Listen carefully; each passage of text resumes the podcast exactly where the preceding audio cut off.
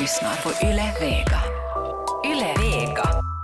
med Pia Abrahamsson i studion. Visste du att idag firas det en speciell dag? Det är nämligen den internationella autismdagen.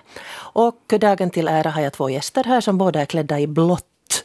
För det är nämligen så att om man vill uppmärksamma den här dagen så ska man klä sig i blått. Gästerna heter Terry Gran. Hon är sakkunnig på puheoikeus, föregångare för arbetet med kommunikation och mamma till en dotter som har autism. Och Jyrki Pinomaa är VD för Aspa-stiftelsen. Det ska vi höra mer om senare vad det är för någonting. Och han är också president elect för Inclusion Europe. Det vill säga en internationell organisation för dessa ländernas egna organisationer. Vi har två organisationer här i Finland.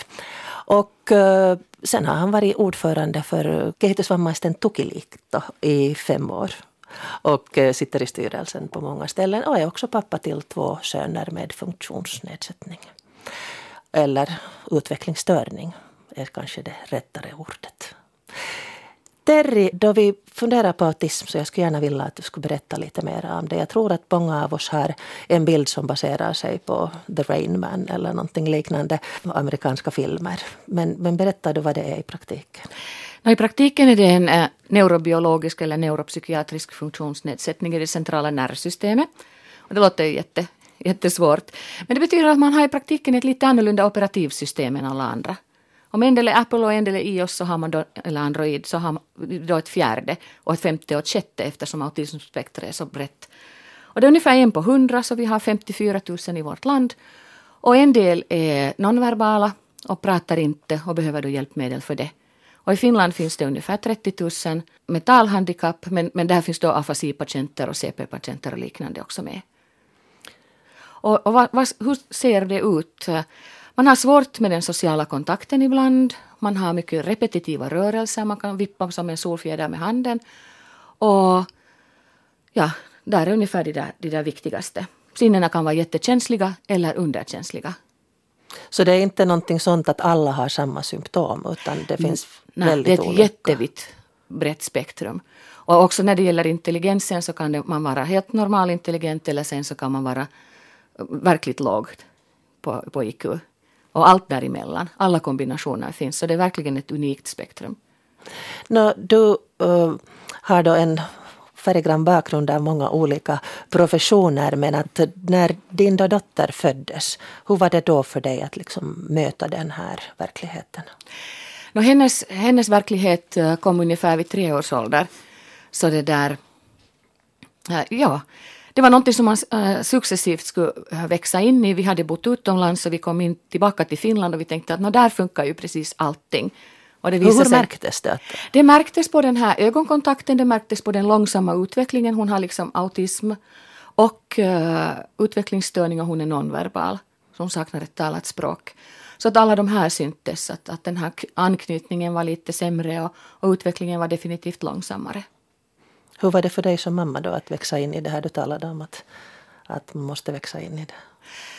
När man växer in i det både, både psykologiskt och, och sen också så kunskapsmässigt och, och, och sakteligen tar man ju mera, in mera information och börjar vänja sig vid, vid tanken och vet att det här, är, det här är livslångt. Och sen så kommer det lite anamma också igen och, och, och, då börjar man, åtminstone med min bakgrund, läsa in sig så mycket att, att det småningom blir en branschglidning. Och den kanske äh, påskyndas av att, av att det här hjälpsystemet som, som vi tror att det är fullständigt, så det funkar ju inte alls.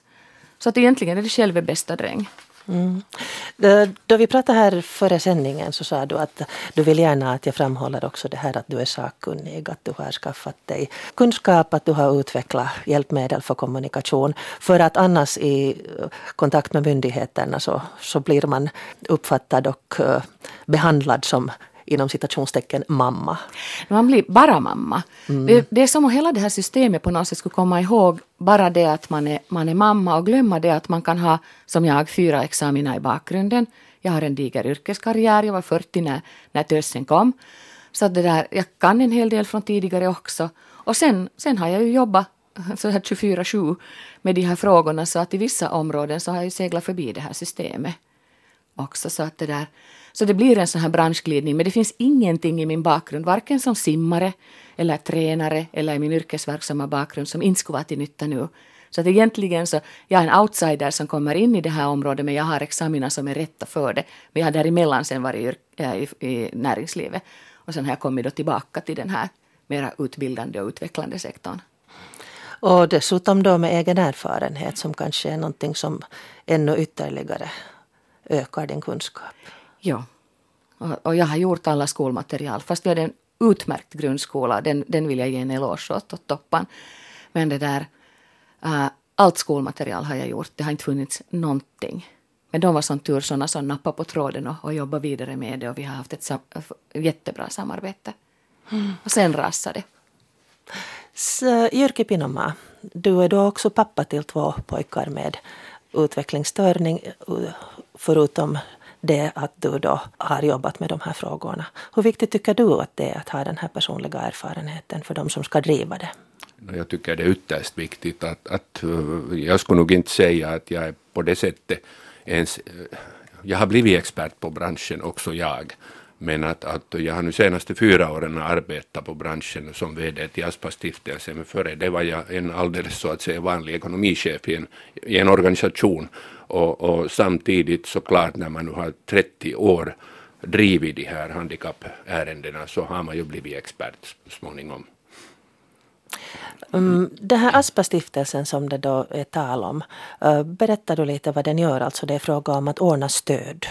Uh, Aspa är grundad av 20, uh, för 22 år sedan av 13 finska handikappförbund, organisationer alltså. Och, och det där Aspas um, Ehm, eh, uppgift är att erbjuda boendeservicehelheter i Finland eh, till, till utvecklingsstörda, till alla, eh, egentligen alla andra handikappbranschens människor eller, eller människor med handikapp och också och människor med, med mentala problem. Och vi har i, i, dagens läge mm, över tusen bostäder överallt i Finland. Vi har, vi har normala bostäder så att säga, alldeles normala uh, boendemiljön. Vi, vi köper med, med stöd av Penningautomatföreningen uh, bostäder varje år, ungefär 50 och sen när det gäller mer, människor som behöver mera stöd då, då bygger vi sådana här bostadsgrupper. Vi, vi pratar aldrig om, om, om några boendeenheter eller, eller något sånt här, utan vi pratar om riktiga hem.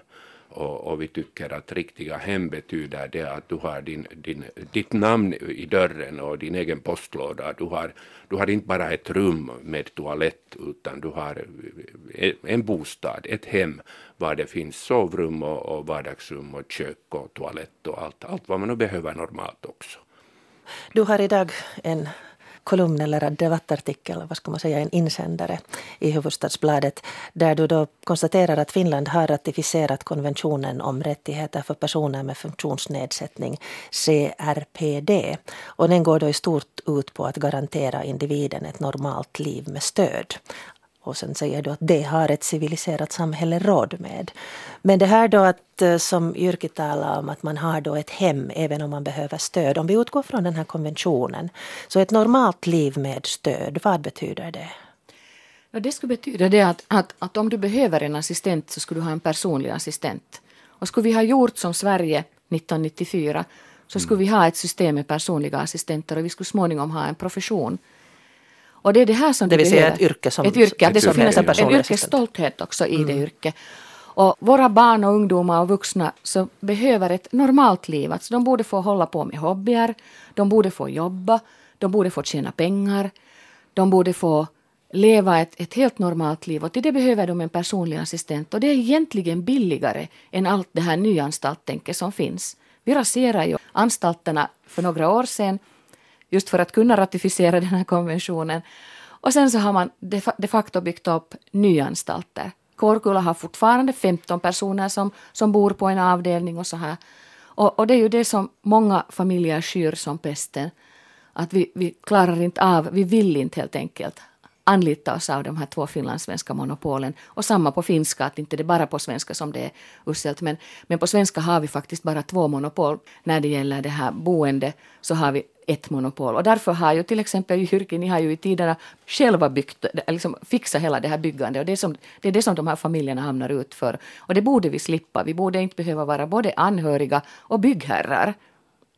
Alltså det, det, det, finns ju mera och mera av sådana familjegrupper som, som börjar fundera på det här boendet. Och, och, och, vi var en likadan grupp 2004. Vi var elva familjer som funderade på samma sak. Var ska våra unga bo sen när de blir vuxna? Vi träffades i skolan och, och därifrån började hela projektet och det tog åtta år av oss att få det här boendet, ursäkta, jag borde inte använda boendet överhuvudtaget. Ja, men att bo. Att bo, det här, det här hemmet färdigt. Och, och, och det där, sådana här processer finns väldigt många nu för tiden i Finland. Men att största felet tycker jag är det att, att i allmänhet behandlar man eh, handikappade människor som en grupp. Och en grupp, grupp som har likadana behov. Och de här behoven är ju väldigt, väldigt, väldigt individuella. Och därför borde man aldrig planera enligt en grupp. Och tyvärr går det väldigt ofta på det sättet att en kommun planerar vad de ska göra åt, åt den här gruppen handikappade som de har. Och sen byggs det ett hus, anställs personal där och problemet är där. Liksom, vad heter det nu? Solved heter det på engelska. Vad heter löst. det? Löst. löst. Problemet mm. är löst. Och, och, det, där, det är ju inte alls på det sättet, utan man borde individuellt planera vad just den här individen behöver och planera boendet och service enligt det. Och då, då, då gör man på rätt sätt. Och då gör man på sikt också det billigaste.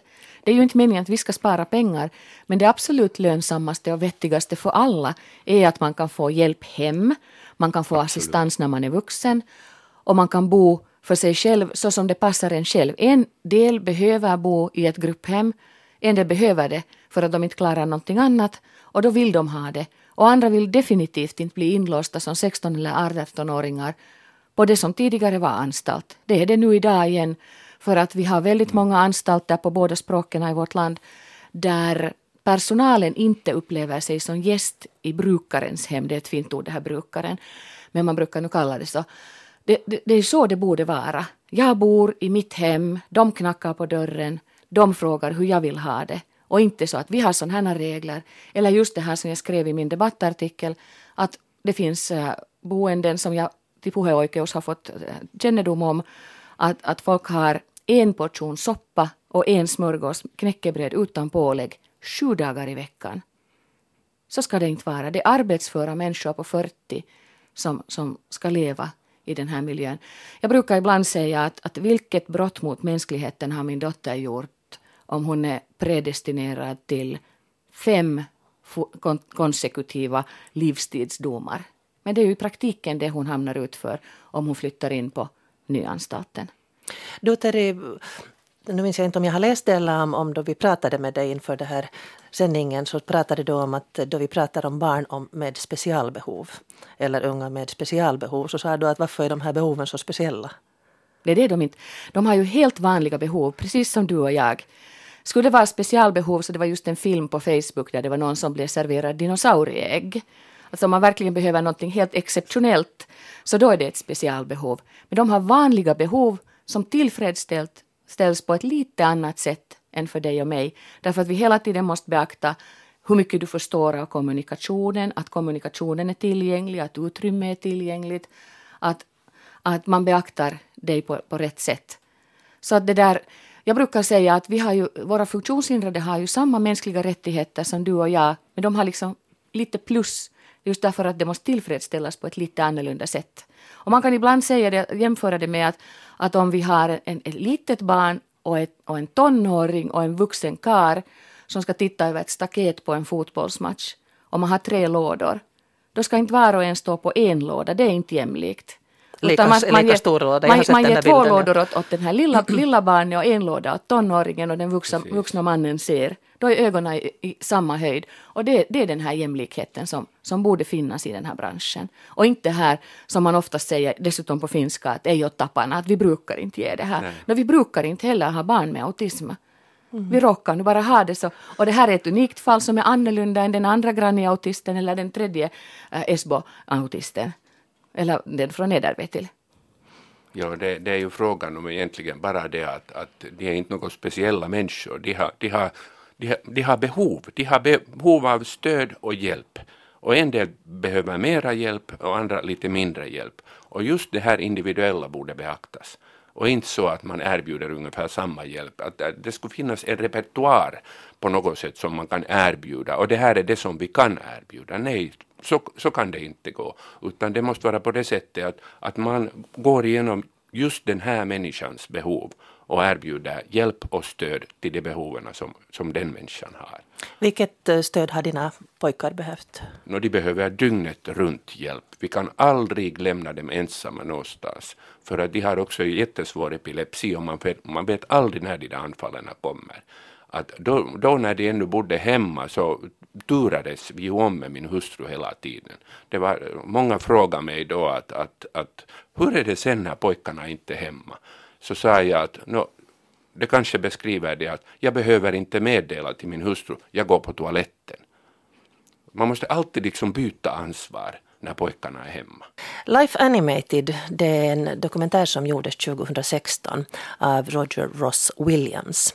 Den handlar alltså om Owen Suskind som verkade helt normal men sen vid tre års ålder ungefär så konstateras det då att han lider av autism. Det är alltså då den internationella autismdagen idag och därför pratar vi lite om det men också andra funktionsnedsättningar. Om hur vi kan här i Finland uppfylla de löftena som vi har gett i en internationell konvention om hur eh, personer med en utvecklingsstörning ska ha rätt till ett normalt liv med stöd.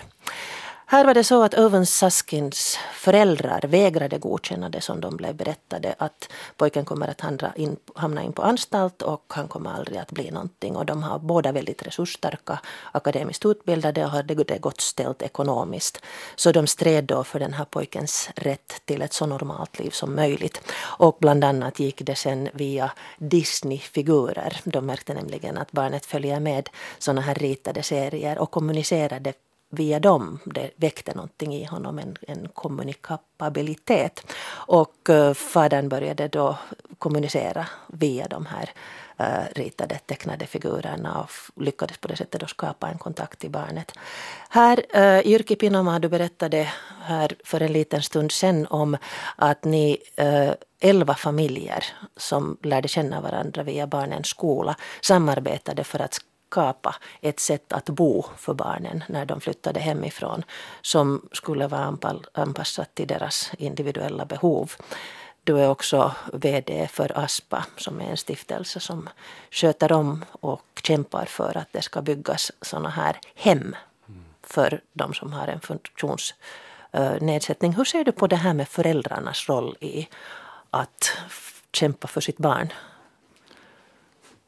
Alltså föräldrar borde ju allra först få vara föräldrar till barnen och inte någon, någon kämpare för, för deras rättigheter. Men så blir det ju såklart när man, när man får barn med, med funktionsnedsättning, att man blir ett, ett, ett kämpe där samtidigt. Men att det där, ja, vi har med min hustru i tiderna funderat också på den här föräldrarollen på det sättet att, att när det blev, då för tiden fanns det alla möjliga olika sådana terapiformer som, som pratades väldigt mycket om. Och vi konstaterade sen att, att vi vill nog allra först vara föräldrar. Och vi hade ju inte bara Markus och Robin utan vi hade också Rasmus och Martina, vi hade fyra barn och vi måste tänka på de här andra barnen också. Och där, därför tyckte vi att det var väldigt viktigt att välja den här föräldrarollen. Men, men eh, inte kan man ju totalt sen undvika den andra rollen heller, utan det blir mer automatiskt där. Um, tror du att, alltså kräver det av föräldrarna, jag tänker på den här Owen vars föräldrar då var akademiskt utbildade, de hade det gott ställt ekonomiskt, så de kunde satsa på att är föräldrarna i en jämbördig situation där? Nej, nu, nu kräver det ju väldigt mycket av föräldrar och jag har ju beskrivit de här olika nätverk som man hamnar i eh, med, på det sättet att, att, att när man har en massa professionella människor runt omkring sig hela tiden. Man måste hålla kontakt med alla dessa människor. Och, och, och det, där, det som är det, det konstiga egentligen är det att, att när du har hjälpare från socialen och hälsovården och, och, och terapeuter och allt möjligt så, så kontakten mellan dessa professionella människor går via familjen. Ingen annan vet helhetssituationen än föräldrarna. Och, och då, då, det kan vara också väldigt eh, svåra situationer på det sättet att, att en, vi har haft en situation var en allergiläkare har skrivit någon medicin och vi har som föräldrar ifrågasatt, passar den här medicinen tillsammans med sonens epilepsimediciner till exempel. Och då har läkaren liksom stannat upp och tyckt att herregud, det måste vi ju kolla. Och det, det skulle inte ha passat att, att på det här sättet liksom, vi har väldigt stort ansvar också. Givetvis har man ju som förälder ansvar alltid, men, men också sån här så att säga hälsovårdsansvar, det, det, det, det är nästan för mycket. Och, och, därför har jag väldigt mycket pratat om, om en sån här servicekoordinator som borde finnas till alla familjer som, som får ett barn med, med sådana här behov att, att det, där, det, det är inte rätt för familjen att familjen måste ta det där huvudansvaret och vara i, i så central roll att, att, att man måste vara på alerten hela tiden. Mm. Terry Gran, eh, du är förutom mamma till en dotter med autism också sakkunnig inom puheoikeus. Du nämnde här att det går en hel massa arbetsdagar åt en hel massa tid som förälder åt att synkronisera och göra rent pappersarbete förutom allt det andra man gör. Har man ett barn med en grav funktionsnedsättning så kan man ha upp till hundra samarbetspartner. Alla är inte samarbetspartner på riktigt men alltså så profession, eh, juridiskt är de det. Och man är, man är som spindeln i nätet med alla de här utan fullmakt. Jag brukar kalla mig för habiliteringsdirektör för jag är den enda som kan helheten. Och jag kan den dessutom med mina fyra examiner rätt så bra.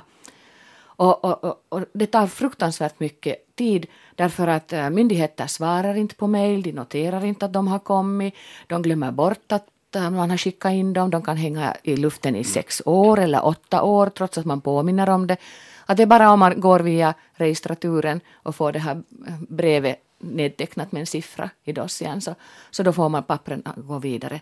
Men det här bollande är ju det som är det dyra att det tog 40 dygn, eller 40 hela arbetsdagar för mig när min dotter fyllde 60.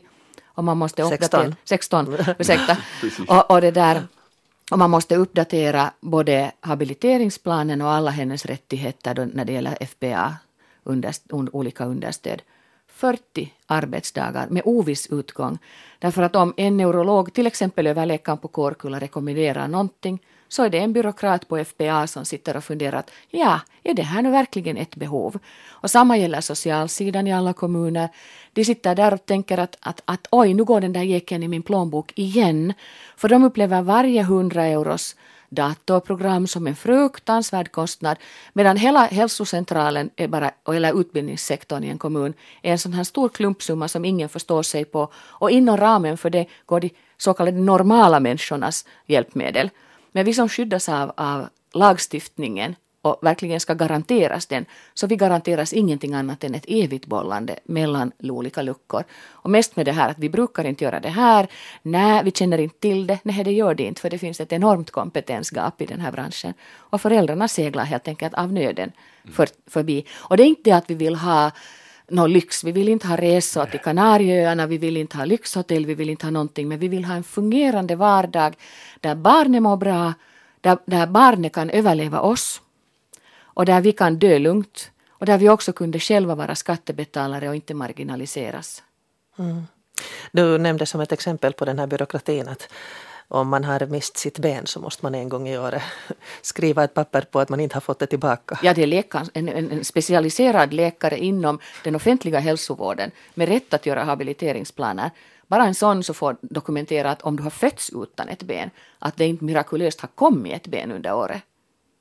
Så det, det måste vara fruktansvärt. Och, och det, det att de här besluten görs bara på ett år, det, det är ju helt löjligt att, att de borde ju alla vara tills vidare i kraft, de här besluten, för det barnet blir ju inte annorlunda Utan man måste ansöka varje år. Oftast är det på det här sättet att varje år på nytt och på nytt. Och det tar tid. Det tar lätt, om inte 40, 40 dygn varje år så, så, så i alla fall många, många dygn. Och det, ingen räknar det här hur mycket tid man måste liksom offra för att få de här förmånerna som de kallas.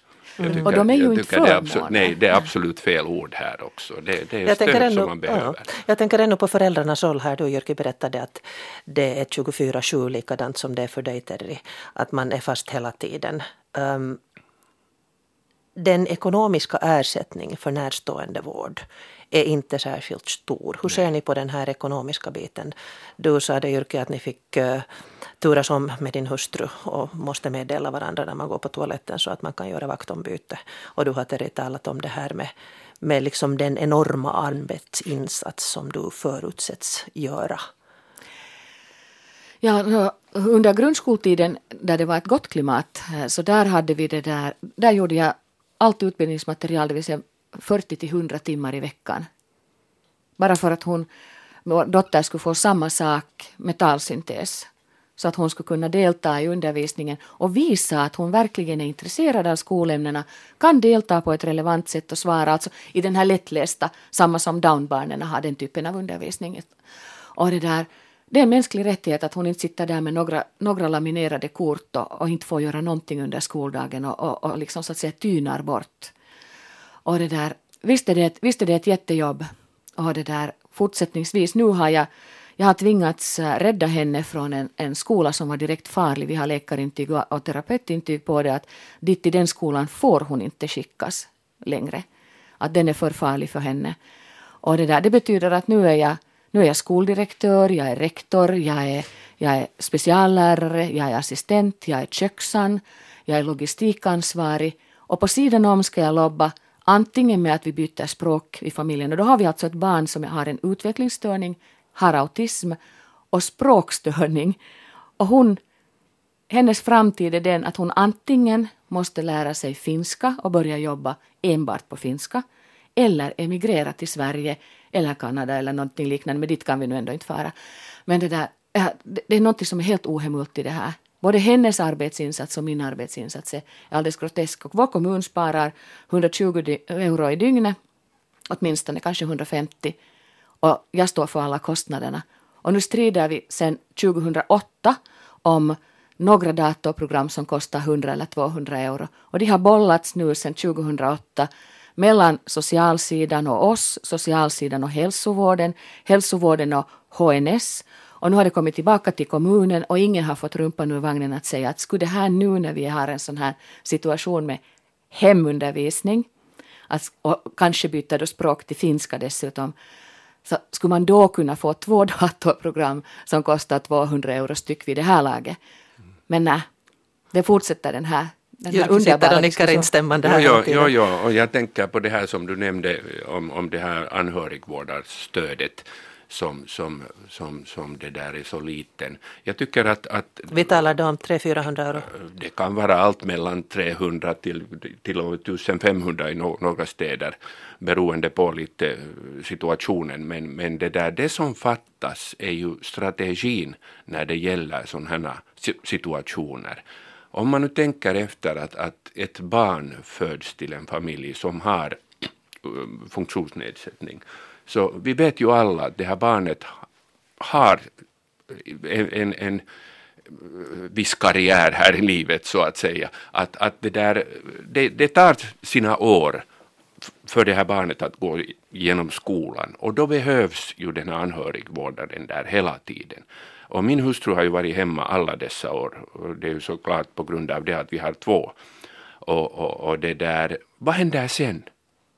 En mamma som har slitit sig slut under 25 år hemma. Som hon själv säger, hon duger inte till någonting mera. Hon orkar inte mera. Du ser, som du har konstaterat 24-7, vem orkar sånt liv för evigt? Ingen människa. Och om man nu tänker efter att, att vi har haft två handikappade söner. Jag har ju själv också då erfarenhet av fyra arbetsliv ungefär på grund av det. Och, och det där, ingen tänker efter att, att vad händer sen när de här barnen sen flyttar äntligen hemifrån. Vad ska det hända sen med den här mamman? Man borde ju ta i beaktande från första början, göra en plan att hur man kommer igenom den här situationen. Men nej, det går år efter år efter år med dessa ansökningar som man hela tiden måste ha alla möjliga läkarintyg till och, och, och det där bevisa hela tiden att situationen har inte förändrats. Hur har ni båda klarat den ekonomiska biten? Ja, jag har varit på jobbet och, och min hustru har varit hemma. Ja, man kan nästan kalla det någon form av så här arabisk vinter. Att, att, att lite sådär från hälsningar från feodalsamhället, att hustrun är mannens egendom sådär, och, och beroende ekonomiskt. Alltså det, det, är ju en fullständigt vansinnig situation, sitta med fyra examina, har, har liksom akademisk exa, äh, karriär bakom sig och sånt här och, och sen i praktiken praktiken får 59 cent i timmen mm. för, för det arbete man gör som är förbi det här offentliga, officiella systemet, dessutom i innehåll. Men det där det här systemet tycks räkna med, helt kallt med att, att, att man kan bete sig hur som helst därför att de här kommer inte att ge upp sina ba, ännu svagare parters rättigheter. Och, och, och, därför är det så här knöligt. Det skulle vara jättemycket billigare för alla att ha den här personliga assistenten och garanterad dygnet runt om det behövs och mindre om det inte behövs. Och, det där, och släppa ut senare det här barnet i någon form av jobb och, och föräldern också tidigt i jobb. Så att, så att det där skattemedlen skulle då betala den där assistenten egentligen. Om man sitter i ett direktörsjobb till exempel så, så skattemedlen räcker till att avlöna den där assistenten. Så att, eh, så att, det är en vi poäng som vi aldrig har tänkt på faktiskt. Det är mm. jätteviktigt ja. att ni säger det här. Och om man, jämför till, om man jämför med den här anstaltvården så de dyraste anstalterna som är den här avlastningsvården som är det priset så den här normala äh, närstående vårdaren har break-even på 13 dagen. Efter det jobbar hon jo, gratis, jo. oftast hon. Uh, om, man jämför, om man jämför med det där en, en närvårdare eller någon sjukskötare eller någon annan i de här boendeenheterna så då, då har man igen äh, i mars månad gjort lika många timmar som de gör under hela året. Så att den här arbetsbördan är ju grotesk. Men, men det stora problemet är det att nu har Helsingfors börjat fundera lite på att det finns då närstående vårdare till under 18-åringar och över 18-åringar. Det är inte det som är poängen. Poängen är det att, att närståendevården äh, grundades i tiden med utgångspunkten i att det är en äh, maka eller make eller en dotter oftast som sköter då om sin maka, make eller sin mamma, pappa. Och då, då ville man ge den här lilla 300 eller 400 euron som en klapp på huvudet eftersom de här har lön och, eller pension på sidan om. Men ingen har ännu kommit att tänka på att det finns de närståendevårdare som är heldags och livstida och därtill tvingas av det här systemet, det är inte ens självvalt. Mm, mm. Och de har inte lön, de kommer aldrig att få pension, de kommer att bo på fattighuset när de blir, om de når pensionsåldern. Och de facto så tar det här systemet livet av folk. Jag känner inte en enda närstående vårdare som är riktigt frisk. De har för tidiga hjärnblödningar, de har hjärtinfarkter, de får cancer, de, de har en massa olika krämpor av lyftandet och annat sånt här. Och, och här alltså tillåter vårt samhälle att vi felanvänder några resurser, att vi har folk helt enkelt som slavar. Va, du sysslar mycket till exempel Terry med kommunikation. Och du, du talar om att, att ge din dotter de färdigheter som hon är intresserad av, den kunskap som hon är intresserad av med hjälp av olika hjälpmedel. Vi talade om Oven som lärde sig kommunicera med hjälp av ritade filmer.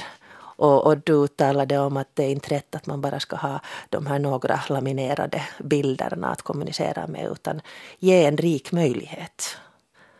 Hur kan man göra det? Kommunikation är väl det grundläggande mänskliga? Kommunikationen är grundläggande. Man kan, man kan parallellt använda sig av tre metoder till kommunikation. Tecken, alternativ kommunikation, alltså talsynteser av något slag eller, eller laminerade kort eller mappar. Och sen också det talade talet, att, att de här barnen och unga får lära sig alla de här. Och sen kan man klämma in alla skolämnena in i de här talapparaterna så att man i motsats till vad som är fallet nu så skulle man ge ett digert ordförråd. Att vi inte ransonerar ordförrådet utan vi ser till att i den där talapparaten finns det möjlighet att säga att socialarbetaren är ointresserad av mig eller att de tejpar fast mig i stolen, vilket förekommer, eller någonting liknande. att och man måste få kunna studera de gamla grekerna, man måste kunna studera barocken, man måste kunna få studera samhällslära och mänskliga rättigheter. Och inte bara ty sig till det här att jag vill ha mera banan, jag vill gå ut, jag vill gå in, jag behöver på WC.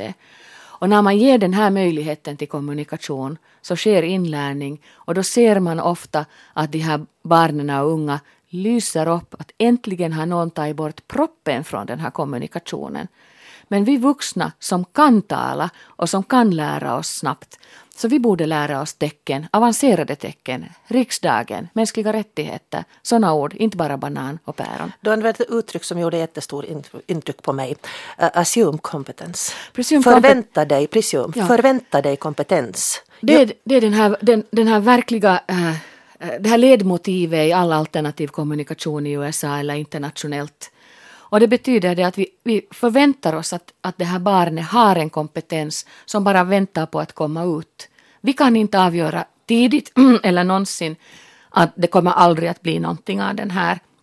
Utan plötsligt bara så kan det hända att man kan lära sig ett yrke, man kan vara samhällsmedborgare som vår dotter då reser och har hobbyer och sånt här. Hon är verkligen en samhällsmedborgare, en iakttagare, en som klarar av äh, rusningstider på, på flygfältet. Men hon klarar inte av sen fel kommunikation och, och, och så här närmare trakasserier.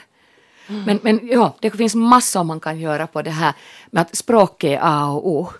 Ja, det, det är otroligt viktigt att, att, att man blir förstådd att det lilla man, man kan uttrycka sig själv kan vara väldigt råddigt för en människa som inte alls känner till den här personen och hans eller hennes sätt att kommunicera.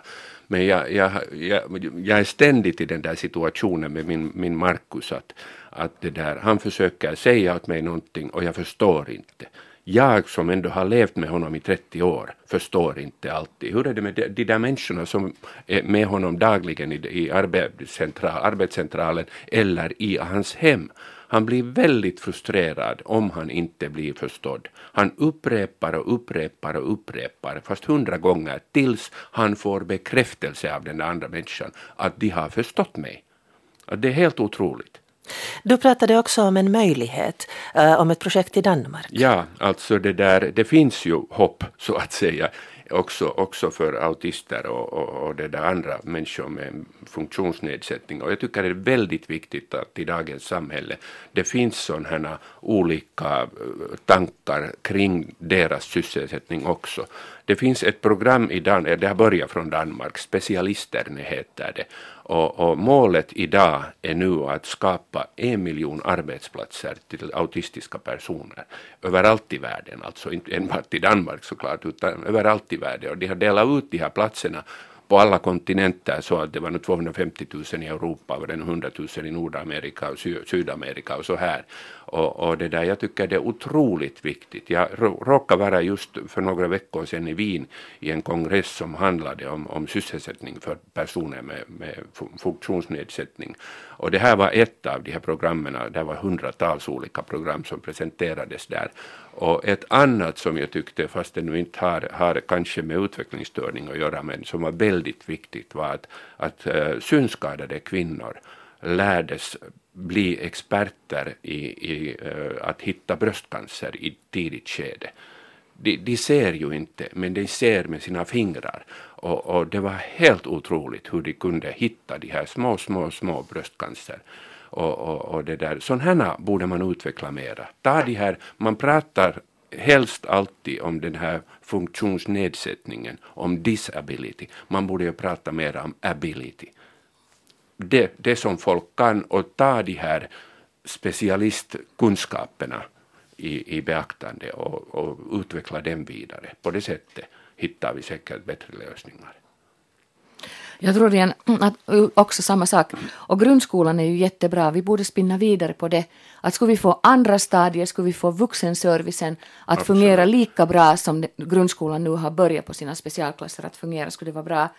Och sen skulle vi behöva lite mera utbildning åt alla de specialisterna, alltså talterapeuter, lärare, socialmänniskor, närvårdare, alla assistenter och sådana Men lite, lite mera moderniserad kunskap skulle vi komma långt och det krävs inte mycket. Det ska krävas några, ett antal studiepoäng för det skulle lösa sig. Och jag vill ännu poängtera att i den här FN-konventionen har vi ju artikel 24 som är utbildningen, gäller utbildningen och de har ju lika rättigheter att lä lära sig grundskolan, andra stadiet, universitet också. Mm. Och den ska leda någonstans. Absolut. Det ska, det ska vara kopplat till arbete. Att vi ska inte ha det där anstalttänket kvar efter 16 års ålder. Sysselsättning, limma väskepappersrullar. Ja, skruva ihop pennor och sånt här när man kan mycket mer och vill vara bland folk kanske. Absolut.